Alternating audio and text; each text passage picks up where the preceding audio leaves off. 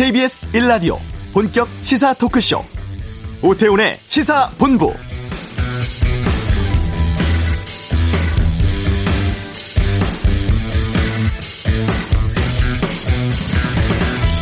네, 4.7 보궐선거에서 국민의힘이 민주당을 모두 두 자릿수 차이로 크게 이겼습니다. 이번 선거운동 기간 내내 민주당은 후보 인물 검증을 외쳤고 국민의힘은 정권 심판에 목소리를 높였는데요. 민심은 정권 심판의 손을 들어주었습니다. 서울과 부산시장 모두 승리한 국민의힘은 막중한 책임감을 느낀다면서도 기쁨을 감추지 못했고 더불어민주당은 민심을 겸허히 수용한다면서도 참패 망연자실한 모습인데요. 지난해 4월 21대 총선 양상과는 180도 바뀐 상황이 되었습니다. 그리고 이제 대선이 11개월 정도 남은 시점이 됐죠. 이번 재보궐선거 결과 여야 정치권 모두에 상당한 파장을 몰고 올 것으로 예상됩니다. 오태훈의 시사본부 이번 선거 결과 분석과 함께 내년 대선 앞둔 정치권 상황 2부 각설하고 코너에서 짚어보도록 하겠습니다. 코로나19 확산세가 심상치가 않습니다. 석 달 만에 가장 많은 확진자가 나왔는데요. 잠시 후 이슈에서 한림대 이재갑 교수 연결해 상황 진단해 보겠습니다. 이번 주 한반도는 북한의 도쿄올림픽 불참 선언과 남북미 관계 영향에 대해 살펴보는 시간 준비하겠고요. 최근 들어 시니어 배우들의 눈부신 활약이 눈길을 끌고 있다고 합니다. 세상의 모든 리뷰에서 짚어보겠습니다. KBS 라디오 오태훈의 시사본부 지금 시작합니다.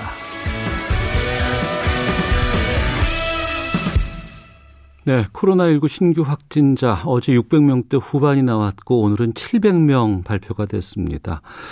4차 유행 우려까지 나오고 있는 상황이죠. 지금 이 확진자 추세가 심상치 않아 보이는데요. 어, 한림대 강남성심병원 감염내과 이재갑 교수 연결해서 좀 말씀 들어보도록 하겠습니다. 안녕하십니까? 예, 안녕하세요. 예. 먼저 그 아스트라제네카 백신 관련해서 좀 여쭤보겠습니다. 네. 어제 정부가 60세 미만 접종 대상자에 대해서 한시적으로 접종 보류하기로 결정을 했었는데요. 이게 혈전과의 관계가 좀 아직까지 정리가 안 된 모양이에요. 어, 근데 이제 혈전과의 관련 부분에 있어서 이제 그 혈전증이 두 가지 종류가 있었거든요. 예. 한 가지는 뭐 신부정맥 혈전증이라서 다리에 있는 혈관에 있는 혈전이 막히는 이제 이런 내용에 대한 부분은 지난번 결론에서 인과관계 없다라는 결론을 내렸고요. 네. 희귀한 희귀한 형태의 이제 이상 반응인 뇌정맥동 혈전증이라 그래서 내 안에 있는 혈전이 생기는 부분에 대해서는 약간 빈도가 올라가는 것 같아서 어. 차이 필요하고 추가 레포트를 발표하겠다라고 얘기했고 그 레포트가 어제 발표를 하게 된 겁니다. 예. 이 유럽의약품청에서 어. 일단은 이제 발병 빈도 특히 뇌정맥동 혈전증이 100만 명당 5명 정도 발생을 있어 그러니까 자연 발생보다 백신 접종 이후에 조금 증가되는 것 같다. 인과관계가 있을 것 같다라고 이야기를 한 부분이고 다만 발병 빈도가 100만 명에 5명이라 매우 낮은 상황이다 보니까 예. 일단은 접종의 유익이 일단은 이 이상 반응의 위해보다는 좋은 것 같다. 일단은 백신 접종을 특정 연령에서 제한하는 거는 EMA 차원에서 하지 않겠다. 이런 어. 얘기를 한 상황입니다. 그러면 이 결정은 언제 어떻게 나게 됩니까? 어, 일단 이제 우리나라의 상황은 이제 EMA의 발표 결과, 왜냐면 이제 유럽에서 벌어진 사건이고 유럽의 자료를 확인해야 우리나라 내에서 예방접종을 계속 진행할 건지 말 건지를 결정을 해야 되다 보니까 예. 오늘 EMA 결과를 바탕으로 해서 음. 예방접종 전문위원회, 그러니까 오늘 열린다고 이야기를 들었습니다. 아마 네. 전문위원회에서 이제 60세 미만에 대한 접종을 계속 유지할 건지 아니면 특정 연령층 또는 특정 성별을 뭐 접종을 제한할 건지 이런 구체적인 방안에 대해서 오늘 아마 논의가 될 거고 어느 정도 결론이 나지 않을까 생각을 하고 있습니다. 어, 유럽 쪽의 결정을 보고 우리가 또 판단을 해야 될 것 같은데 우리도 지금 아스트라제네카 백신 많이 맞고 있잖아요. 네. 예. 그럼 우리가 맞았던 이 분들과의 어떤 분석을 해보면은 우리 상황은 좀 다르지 않을까 싶기도 한데 그런 것도 영향을 좀 끼칠 수 있습니까? 예, 사실 우리나라 접종을 아스트라네카 80만 명 정도 했기 때문에 우리나라 내에서의 통계자료도 나오고 있거든요. 네. 우리나라의 통계를 보게 되면 내정맥동 혈전증 환자는 한 명 정도 발생을 했고요. 어. 그다음에 신부정맥 혈전증 환자는 두 명 정도가 한 명은 이제 확인이 되고 한 명은 의심된다 이렇게 나온 상황인데요. 예. 이제 그렇게 되면 아까 말씀드린 대로 신부정맥 혈전증 쪽은 인과관계가 없다라고 어느 정도 결론이 난 유럽의 결론이 난 상황이고 음. 내정맥동 혈전증은 80만 명에 한 명 정도니까 그러니까 유럽의 빈도보다는 아직은 낮아 보이기는 합니다. 근데 네. 우리나라는 지금 이제 좀 고연령층 접종도 있었고 젊은층도 접종했는데 아직까지 이제 이제 주로 60세 미만의 접종자가 많지는 않은 상황이라 지금 통계가 전체를 반영하기엔 조금 접종 숫자가 적거든요. 음. 그래서 어쨌든 이제 그런 국내 데이터까지 바탕으로 해서 오늘 충분한 논의를 거치고 질병관리청에서 앞으로의 접종 계획을 뭐 오늘이든 내일이든 발표하지 않을까 이렇게 예상을 하고 있습니다. 알겠습니다. 지금 확진자가 어 400명대 계속 나오다가 지금 500명, 600명, 오늘 700명까지 나왔습니다. 이 추세는 네. 어떻게 보고 계세요? 어, 일단 이제 4차 유행이 시작됐다고 보는 게 맞고요. 어. 4차 유행이 시작됐으니까 철저하게 이제 준비를 하고 대책을 강구해서 유행 상황이 빨리 잠잠해질 수 있도록 노력을 해야 되는 상황이 맞습니다. 네. 일단 정부 차원에서도 이제 뭐 단계를 격상할지 아니면 주로 환자가 많이 발생하는 그런 업장들을 일단은 뭐 이제 영업 시간을 줄인다거나 이제 영업 정지를 할 건지 이런 고민들이 들어가는 상황들이고요. 음. 아마 이제 금요일을 네, 내일 늦어도 한 토요일까지는 다음 주부터 어떤 사회적 거리두기 단계가 적용될지를 발표를 하려고 하는 것 같거든요. 어떻든 간에 지금 상황은 되게 매우 엄중한 상황이고 그나마 다행인 거는 일단 3차 유행 거치면서 중환자 의료 체계가 좀 보충이 된 상황이어서 좀 많은 환자가 발생해도 어느 정도 감당을 할 수 있긴 한데 네. 그렇지만 지금 너무 속도가 빠르게 증가되고 있어서 아주 많은 확진자가 나오면 3차 유행 때 겪었던 그런 이제 의료 체계가 아주 힘들어지는 상황이 발생할 수도 있기 때문에 최대한 빨리 여러 정책들을 통해서 지금의 상황을 안정시키는 게 매우 중요한 때입니다. 네. 우리가 지난해 12월에 1,500명대까지 갔다가 지금 400명, 300명대까지 잡았었잖아요. 네, 예, 예. 그리고 보면은 1차 때는 이제 대구 신천지 발이었고 2차 때가 이제 이태원 클럽발 지난해 5월 그리고 이제 8월 이제 뭐 대규모 집회라든가 이런 것부터 3차가 쭉 왔는데 지금 4차라고 우리가 얘기를 한다는 건 3차 때와는 어떤 감염의 이런 상황이 좀 달라 보이기 때문에 그런 겁니까?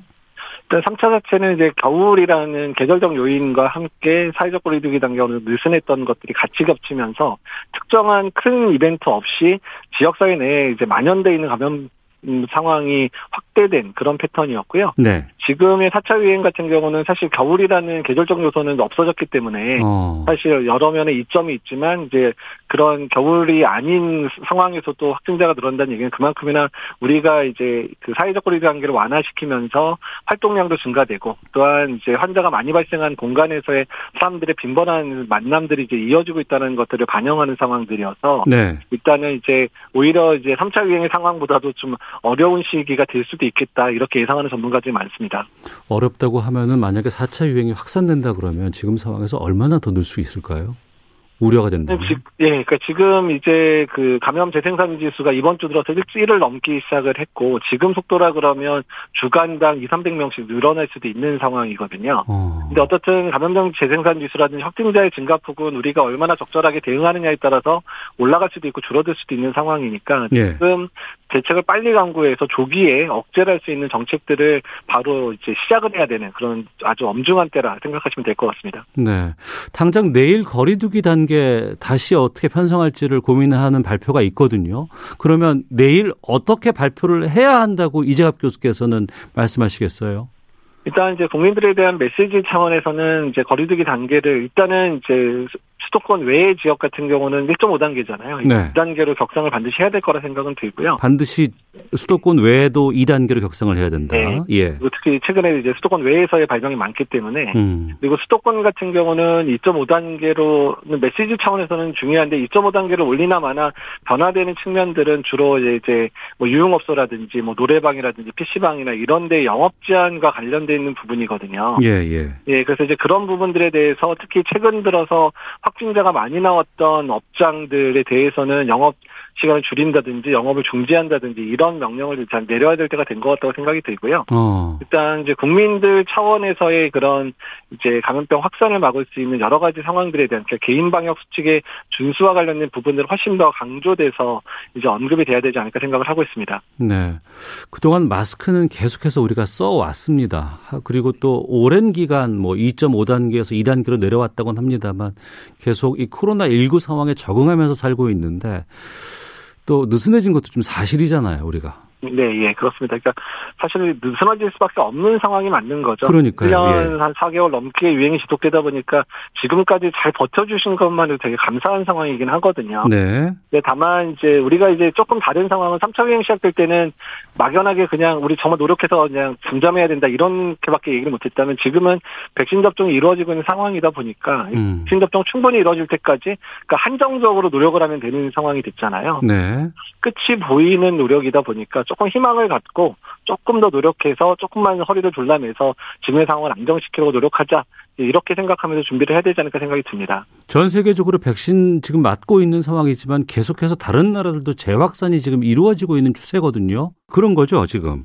예, 그렇습니다. 유럽 또 이제 확진자가 늘어나고 있어서 영, 백신 접종이 상당히 진행된 영국에는 다 확진자 늘어나고 있고요. 어. 북미는 아주 시간간 상황이고 미국마저도 백신 접종률이 이제 발생 상황을 따라가지 못하니까 최근 들어서 이제 방역이 완화된 주를 중심으로 확진자가 늘어나고 있습니다. 예.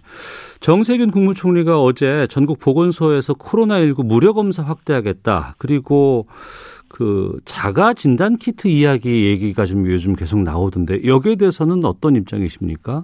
일단은 이제 접촉의 검사를 늘리는 거는 당연히 찬성이기는 한데요. 네. 이제 보건소나 이런 데 이제 접근이 용이한 곳에 많은 분들이 방문해서 검사를 할 수 있게 늘리는 건 당연히 찬성이고요. 다만 자가 진단과 관련돼 있는 부분들은 넘어야 될 상이 상당히 많습니다. 음. 이 자가 진단을 집에서 자가 진단 키트까지 이용하게 되면 이런 진단 키트의 민감도가 상당히 떨어진 데다가 네. 자가 검체 채취를 하는 부분이 능숙하지 않은 사람이 일반인이 하다 보면 검체 채취도 제대로 안 되게 되면 되면 어. 또 훨씬 더 낮아지는 문제가 생기고 그래서 위양성이나 위음성 환자들이 늘어나게 되면 관리하기가 더 힘들어지는 상황이 발생할 수 있기 때문에 예, 예. 자가 검치 채취와 또 자가 진단과 관련된 부분들은 신중하게 과학적인 검증을 통해서 이제 진행이 돼야 될 거라고 생각을 하고 있습니다. 음, 지난해 여름에 좀 한참 확산될 때 이 자가 진단 키트 이야기가 나왔다가 그때는 어 이거 안 좋다라고 해서 다들 마음을 접었었거든요. 근데 지금 다시 나오는 이유는 왜 그렇다고 보세요? 그러니까 사실 이제 지금의 유행 상황이 악화되는데 지금 뭐 손실 보상이나 이런 부분들이 결정이 안 되면서 자영업자나 유흥업소부터 해서 이런 영업장, 소상공인들이 운영하는 업장들을 또 제한에 걸기 시작하면 음. 이런 그런 쪽에 이제 반발감이 상당히 강해지고 준수율도 떨어질 거다. 그러면 네. 검사라도 늘려서 이 상황을 해결하자 이런 식으로 정부가 생각을 한 것 같습니다. 그렇다면 딜레마에 빠져 있기 때문에 뭔가 다른 방법을 찾는 것 같은데 언제나 그렇지만 유행을 차단하는 거는 전공법을 택해야 되거든요. 네네. 검사도 늘려야 되긴 하지만 사회적 거리두기 단계 강화해서 어. 이 상황 자체를 통제를 해야지 검사만을 늘린다고 이 상황이 해결되지는 않거든요. 어. 이 부분의 균형을 제대로 잡는 게 지금 방역에서 되게 중요한 상황이라고 생각이 듭니다. 예, 경제 입장으로 본다 그러면은 지금 상황을 그대로 유지하고 하는 게 바람직하다라고 그쪽에서는 얘기할 수 있지만 방역의 관점으로 본다 그러면 전공법으로 가야 되겠다. 예, 예 그렇습니다. 어. 예. 백신으로 다시 좀 돌아와서 좀 여쭤보도록 하겠습니다. 지금 국내 접종 시작된 지 40여일 지났고 100만 명 넘게 접종했습니다. 107만 명 접종돼 있고 접종률은 지금 2.08%인데 접종 상황은 어떻게 보고 계세요? 네, 일단은 이제 뭐 요양원이나 요양병원에서의 접종 이제 막바지에 다다르기 시작하면서 요양원이나 요양병원에서의 집단 발병이 줄어드는 게 실제로 눈에 보이고 있거든요. 네. 그런 부분은 상당히 고무적이고, 일단 이제 일반인 접종이 75세 이상에 시작됐는데 많은 어르신들이 이동에 불편함이 있음에도 불구하고 접종센터 잘 방문해 주시고 있고, 또한 지자체도 이동 거동이 불편하신 분들을 잘 이제 이동 서비스를 제공하면서 접종을 잘 순조롭게 하고 있거든요. 네. 현재까지 순조롭게 이어지고 있다. 다만 이제 백신 수급의 문제 문제라든지 아스트라제네카 백신의 안전성 문제에 대한 부분들을 투명하게 국민들과 공유해서 접종률이 떨어지지 않게끔 음. 하는 게 앞으로의 가장 중요한 방법이고 정책의 방향이 돼야 될 것 같습니다. 일부 언론에서는 외국에서는 뭐 50%까지 맞고 뭐 20% 30%라고 하는데 우리가 접종률이 너무 저조하지 않느냐라고 이런 불편도 좀 나오고 있거든요. 일단 이제, 이제 접종률을 빠르게 하는 건 제일 중요한 건 백신의 수급이거든요. 예, 예. 백신이 많이 들어오면 우리나라의 그런 접종 인프라 관련해서는 뭐 정말로 하루에 뭐 몇십만 명씩 접종할 수 있는 인프라가 있기 때문에 음. 그러니까 백신 접종의 수급을 확보를 제대로 해야 되는 게 중요하고 네. 또한 접종을 할 수 있는 기관들에 대한 철저한 준비를 통해서 이상 반응에 대한 대처도 열심히 해야 되고 더 중요한 건 백신 접종의 수능도를 올리는 게 정말 중요합니다. 그래서 국민들이 많이 불안해하시는 측면들이 있으니까 이걸 어떻게 잘 설명 설명하고 설득하고 접종에 동참하게 하는지가 앞으로 접종 속도에도 상당한 영향을 끼칠 거라 생각을 하고 있습니다. 백신에 대한 전문가가 아닌 분들 가운데서도 자꾸 막 뭐 화이자는 좋고 뭐 아스트라제네카는 좀 맞고 싶지 않다 이런 지금 분위기 있는 건 어떻게 판단하세요? 일단은 뭐 어르신들 상황에서의 그런 접종 효과에 대해서는 영국이 대규모 접종을 하고 있고 화이자가 한 천만 명, 아스트라제네카 2천만 명 정도 이미 접종을 한 상황인데 음. 두 백신의 일단 예방 효과도 80% 이상으로 비슷하고 사망을 예방하는 효과나 중증 예방 효과도 90% 내외로 효과에서는 큰 차이가 없다라고 얘기가 나오고 있거든요. 예, 예. 어, 백신 간의 우열은 있지 않기 때문에 어. 안전성과 관련된 이슈만 해결이 된다 그러면 일단 접종 그러니까 어느 백신을 맞아도 효과는 비슷하다 이렇게 생각하시면 될 것 같습니다. 그러니까 뭐 차이가 뭐 드러난다거나 뭐 이게 좋다거나 이렇게 얘기할 수는 없는 거죠, 그러니까. 네, 한 상황 특히 대규모 접종 상황에서 나온 데이터다 보니까 네. 훨씬 더 신뢰성이 높은 데이터에서 효과가 큰 차이 없다라고 나오고 있어서 일단 백신의 효과에 대한 우열 부분에 대한 논쟁은 이미 끝났다고 보시면 될 것 같습니다. 음. 우리가 예상으로는 올 11월까지는 집단 면역하는 걸 목표로 하고 있습니다. 그리고 뭐 7,900만 명분의 백신을 우리가 계약을 다 뭐 했다고는 하는데 지금 해외에서 백신 뭐 수급 문제가 상당히 좀 어렵다고는 하는데 이건 괜찮아 보입니까? 어떻습니까? 그러니까 앞으로 이제 계속 풀어가야 될 숙제에 해당되고요. 예. 특히 이제 대부분의 접종이 빠른 국가들 특징이 자국에서 백신을 생산하고 있던지, 어. 아니면 조기에 계약을 잘해서 또 여러 가지 옵션이나 인센티브를 백신 회사에 제공하고 백신을 많이 받은 국가들만 접종률이 높은 상황이고 대부분의 국가들이 이제 선진국의 대부분의 국가들 접종률이 늦어지고 있고 접종 속도가. 네, 네. 그래서 백신의 수급과 관련해서는 우리나라 내에서 얼마나 백신을 확보할 수 있는지 노력이 필요하고 특히 우리 나라 내에서의 백신 생산량들을 올릴 수 있는 최대한의 방법들을 강구를 해야 되거든요. 음. 이미 아스트라제네카나 노바백신을 국내 생산을 하고 있지만 이제 모더나나 이런 백신들도 국내 생산이 가능하도록 여러 가지 정책적인 수단을 동원하고 재정적인 수단을 동원해서 감당을 해야 아마 2분기 또는 3분기에서의 접종률을 올리는데 중요하게 역할을 할 것 같아서 어떤 자국 내 생산을 확대하는 방법들을 강력하게 추진해야 될 것 같습니다. 네, 그럼 우리나라에서 생산 지금 하고 있는 백신은 아스트라제네카 백신하고 노바백스 백신 이 두 가지인가요? 예, 그렇습니다. 어. 네, 우리나라에서 아직 허가 계획은 없지만 스푸트니크 백신도 한 1억 dose 정도 국내에서 생산을 하고 있기는 한데요. 예. 이 부분은 이제 안전성과 허가와 관련된 작업이 진행되고 있지 않아서 일단 뭐 논의의 대상이긴 합니다. 어. 그리고 그 어제 식약처에서 얀센 백신에 대해서 품목 허가 승인했다고 하는데 이 백신은 어떻습니까? 예, 일단 얀센 백신은 이제 아스트라제네카 백신과 비슷하게 바이러스 벡터, 특히 아데노바이러스를 이용한 백신이고요. 네. 어, 장점이라고 하면 1회 접종으로 접종이 완료될 수 있고, 또한 냉장 보관이 가능하니까 보그 그 보관과 유통에 아주 이제 뭐 좋은 그런 특성을 가지고 있는 백신입니다. 음. 일단 이 백신이 국내에 도입된다 그러면 접종 속도를 올리는데 상당히 도움이 될 백신으로 예상을 하고 있습니다. 그러니까 이 얀센 백신은 한 번만 맞으면 되는 거예요? 예, 그렇습니다. 한 번 어. 접종하면 되는 백신이라 그래서 미국 내에서도 최근에 접종 속도가 빨라진 이유 중에 하나가 예. 이게 냉장 보관이 가능하고 또한 그러니까 이제 미국 내도 오지들이 있잖아요. 음. 의료 시설이 많지 않은 곳까지 전파가 가능해서 미국 내 접종 속도를 올리는 상당히 기여를 하고 있는 것으로 알려져 있습니다. 네. 그 아스트라제네카 백신은 이제 두 번 맞아야 되는데 화이자도 마찬가지겠습니다만 네. 10주에서 12주 사이를 두고선 이거 2차 백신을 맞아야 되는 거 아니겠습니까? 예, 아스트라제네카는 그렇고 화이자는 3주 간격으로 접종을 하고 있습니다. 어, 근데 그때까지 만약에 백신 수급이 잘 이루어지지 않으면 어떻게 되나요? 일단은 이제 아스트라제네카 백신 같은 경우는 10에서 12주 또는 12주에서 뭐 16주 이렇게 접종을 하는 게 오히려 좀 약간 간격을 벌려지는 게 안전하기도 하고 또한 아. 효과도 좀 좋다라고 나와져 있기 때문에 조금 여유는 있거든요. 예. 이사 접종을 해야 되는 시기에 백신 수급을 잘해야 되는 거야 이것은 정부의 책임인 거죠. 일단 음. 노력을 하고 있다고 얘기를 듣고 있습니다. 알겠습니다. 우리 국민들 뭐 선거 치르느라 고생도 많으셨고 합니다만 지금 코로나19 4차 유행 지금 우려의 상황에 와 있습니다. 이거 꼭 막았으면 좋겠는데 이재학 교수께서 좀 청취자분들께 하고 싶은 말씀 있으시면 끝으로 좀 해주시죠. 예, 우리가 1차, 2차, 3차를 이겨낸 가장 큰 원동력은 국민들의 자발적 참여였고 잘 인내해 주셨던 거였거든요. 음. 아직 많이 어렵고 힘들고 지쳤지만 한 번 더 노력을 해 주시기를 꼭 당부드리고 싶습니다. 음, 알겠습니다. 자, 오늘 말씀 여기까지 듣도록 하겠습니다. 고맙습니다. 예, 감사합니다. 네, 한림대 강남성심병원 감염내과의 이재갑 교수와 말씀 나눴습니다. 자, 이 시각 교통 상황 살펴보고 돌아오겠습니다. 교통정보센터의 김민희 리포터입니다. 네, 도로 교통량은 서서히 줄고 있지만 여전히 돌발 구간은 많은데요. 경부고속도로 부산 쪽으로 한남 부근 사고는 처리 작업이 마무리됐지만 한남부터 서초 사이로 정체 남아 있습니다. 더 가서는 신갈분기점 부근과 다시 기흥동탄에서 동탄분기점 사이로 정체되는데 동탄분기점 부근 5차로에서는 고장난 차를 처리하고 있습니다. 반대 서울 방면으로는 달래내고개부터 반포 사이로 속도 줄여 지납니다. 수도권 제일순환고속도로 판교에서 일산 쪽으로는 먼저 장 강수에서 송내 사이로 정체고요. 더 가서 김포요금소 부근에서도 사고가 있었던 만큼 김포에서 자유로 사이로 차량들 서행합니다. 이후로는 남양주에서 상일 사이로 여전히 지나는 차량들이 많습니다. 제2경인고속도로 성남 쪽으로 인천 시점 부근 2차로에서는 낙하물을 처리하고 있습니다. 그 밖에 중앙고속도로 대구 쪽으로 대동요금소 부근에서도 사고가 났는데요. 2차로와 3차로 또 갓길을 막고 처리 작업을 하고 있어서 부근으로 정체 심합니다. 이후로는 군위 부근으로 작업 여파받아 정체입니다. KBS 교통정보센터였습니다.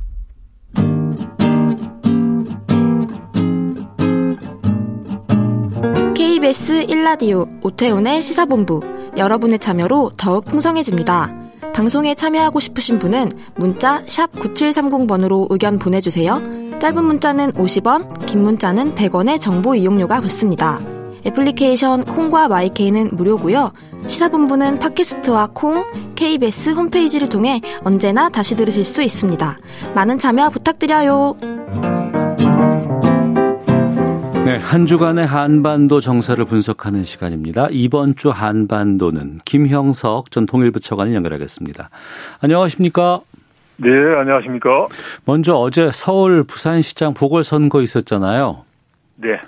우리도 북한의 뭐 고위층 인사가 바뀐다거나 뭐 어, 어, 떤 자리로 간다 그러면은 많이 신경을 쓰는데 북한도 우리 선거에 관심 많죠. 어, 일단은 많죠. 그러니까 일차적인 이제 북한의 입장에서 보면 예. 1차적인 상대가 이제 이제 한국이고 음. 한국에서 어떠한 이제 정치적인 리더십이 오느냐에 이제 관심이 많죠. 그래서 대 과거에 보면 이제 대선 때나 이제 네. 총선 그 결과에 대해서 많이 신경을 씁니다. 그래서 음. 어 지금처럼 지방 선거 같은 경우에 예. 이거는 이제 서울 같은 경우는 이제 뭐 북한하고 많은 교류협력 합니다만은 음. 이제 그런 서울이나 부산이라는 그러한 지역적인 것보다는 네. 이제 우리 한국 내에서의 그 정치적인 그런 변화에 대해서 아마도 아, 북한에서는 이제 신경을 쓰고 있지 않을까 싶습니다. 네. 음, 그뭐 어느 지자체 누가 되느냐 이거보다도 정치적인 네. 판도라든가 이런 변화에 대해서 민감할 수밖에 없겠네요. 네, 그럴 것 같습니다. 어, 네. 알겠습니다. 북한이 그 도쿄올림픽에 참가하지 않겠다고 선언을 했어요. 네. 물론 이제 코로나19 때문이라고는 얘기를 했습니다만 북한과 일본과의 관계가 가장 지금 안 좋은 상황인데 어떻게 보십니까? 네. 어, 그게 우선은 이제 북한의 발표를 보면 코로나 상황이 아 50% 이상을 차지한 것 같아요. 아, 그래요? 어, 왜냐하면 이제 자신들 표현 자체가 보면 네. 설명하는 논리가 국가발전 5개년 계획 속의 체육 부분에서도 국제대회에 가서 좋은 성과를 낸다라는 게 이제 과업이고 네. 이걸 하기 위해서 올림픽 북한의 올림픽위원회 위원들이 모였는데 이제 그런 부분에서 마지막 말미에 그런데 세계적인 보건 위기 상황에서 북한의 선수들을 보호하기 위해서 위원이 제의를 해서 결정을 했다라고 이야기를 했단 말이죠. 음. 그러니까 어떻게 보면 이제 이런 코로나 위기 상황, 특히 또 일본이 백신을 접종받고 있지만 여전히 뭐 변종 바이러스 나와서 어렵지 않습니까? 네. 그리고 또 북한이 기본적으로 그런 부분에 대해서 아주 극도로 민감하니까 음. 그게 일단 우선인 것 같아요. 그런데 문제는 이제 북한의 국제 대회 같은 걸 이렇게 불참하겠다라는 네. 걸 사전에 이렇게 아, 공개적으로 발표한 경우가 매우 이례적이거든요. 아, 이게 이례, 이례 적인 상황입니까? 그럼요. 그래서 어. 대부분 한번 기억을 해보시면 예. 이게 거의 뭐 소위 참가자 엔트리 마감인데도 북한이 아직 그 제출을 하지 않고 음. 또뭐 직전에 이렇게 한다든지 뭐 이랬단 말이죠. 그런데 어. 지금은 이제 아직도 여유가 있는데 지금 이제 7월 7월 말에 하는 거 아니에요? 7월 그렇습니다. 예, 예. 근데 지금 이렇게까지 하는 걸 보면 매우 이례적인 거고 어. 그다음에 또 하나가 이 결정이 3월 25일 날 이루어졌는데 지금 했다는 거. 네. 그리고 또 이제 북한의 소위 그 대내 방송이라든지 대외 방송에 발표를 하지 않고 그 홈페이지를 통해서 공개를 했다는 것 자체가 여러 가지 또 다른 생각을 했지 않느냐. 음. 그 중에 하나가 이제 일본에서 최근에 이제 동경 올림픽 관련해서 네. 이제 북한이 참가를 하면 그때 뭐 스가 총리하고 뭐 북한의 고위직하고 만나서 정상회담을 한다든지 뭐 이런 게 있었단 말이죠. 네네. 그게 네. 이제 어 일본의 입장에서는 뭐 납치자 문제 해결하는 것도 있지만 음. 이제 그 동경 올림픽을 소위 그 흥행하고자 한다는 네. 그런 것도 있거든요. 어. 그런데 이제 지금 최근에 일본의 행보를 보면 미국과 외교 국방장관 소위 two plus two 회담을 하면서 예. 어, 북한에 대해서 이제 제재 일변도 그리고 비핵화 부분 좀 강한 입장을 이제 강조를 했죠. 음. 그리고 또 이제 독자적인 대북 제재도 연장시키고 뭐 이런 게 이제 북한으로서는 조금 이제 거슬렸겠죠. 그리고 또 하나는 지금 현재 상황에서 이제 미국이 입장을 밝히지 않았는데 네. 굳이 뭐 지금 이제 그 이제 동경 올림픽과 관련돼서 긍정적인 신호는 줄 필요는 없겠다. 음. 그리고 이제 또 하나는 이제 소위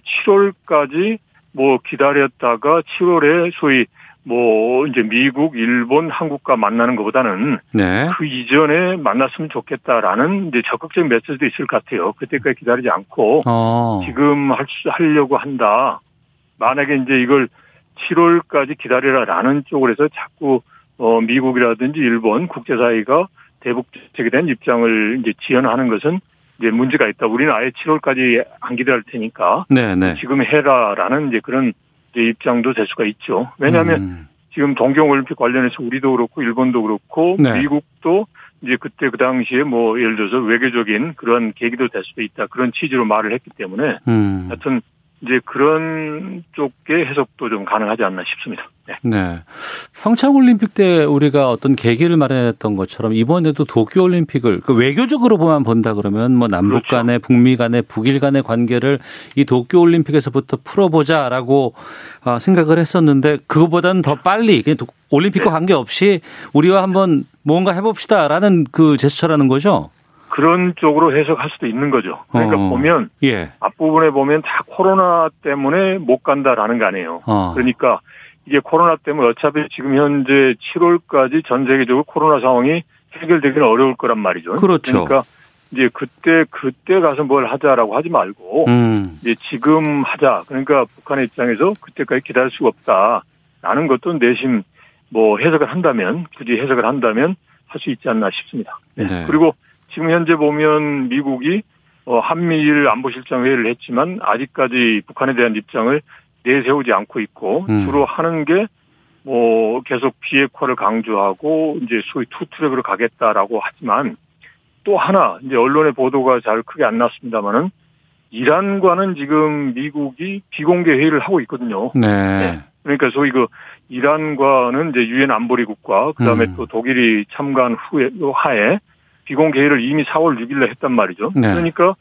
어, 북한이 이걸 봤을 때 자기들로서도 지금 미국과 이제 대화 테이블에서 뭔가 협상을 하는 게 급한데 이게 아마도 이제 뒤로 들춰지는 거 아니냐 그런 음. 생각을 할 수도 있고 그런 차원에서 너무 뜸들이지 말고 빨리 하자 그런 메시지도 담을 담을 담을 수 있었겠다라고 해석을 할 수도 있는 거죠. 네. 그렇군요.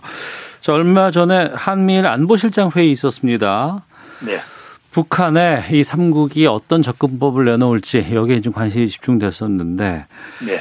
그 바이든 행정부가 완성한다는 그 대북 정책의 기본 골조 네. 여기에 이 공개가 좀 될까요? 어떻습니까?